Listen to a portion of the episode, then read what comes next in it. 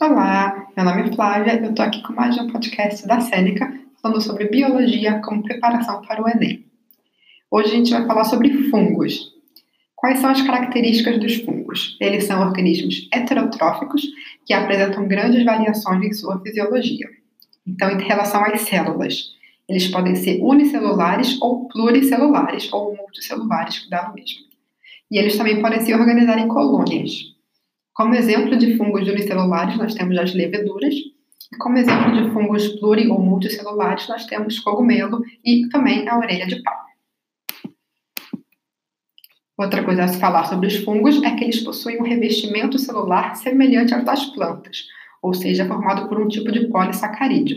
Porém, a gente tem que lembrar que o polissacarídeo da parede celular dos fungos é a quitina, enquanto que o polissacarídeo das plantas é a celulose. Ok, então essas foram as características principais.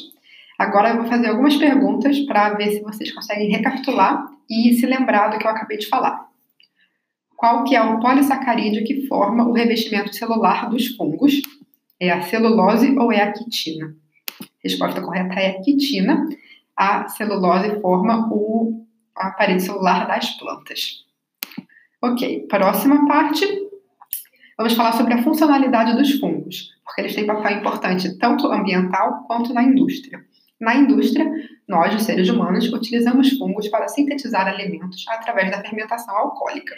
Também os usamos na produção de medicamentos, como a penicilina, e na produção de alguns queijos, como o gorgonzola, por exemplo. E, ambiental, os fungos são muito importantes porque eles obtêm seu alimento pela absorção de organismos mortos. Eles auxiliam na reciclagem das biomoléculas no ambiente, ou seja, eles decompõem os organismos. Então, recapitulando, quais são três dos principais produtos industriais advindos da ação dos fungos? São bebidas alcoólicas, queijos e alguns remédios como a penicilina. Certo. E qual que é o principal medicamento desenvolvido? Seria a penicilina, que eu falei agora, mas isso é uma coisa importante, por isso que eu continuo falando.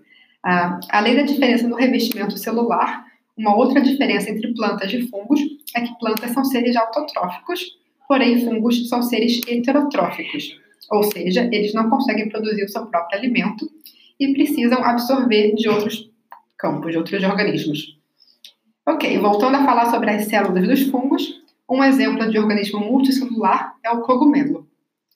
Já a levedura é um exemplo de fungo. Para você responder, seria a resposta unicelular, ou seja, eles possuem uma célula apenas. E é isso. Ah, espero que vocês tenham gostado. Foi uma recapitulação rápida sobre os fungos. Até a próxima!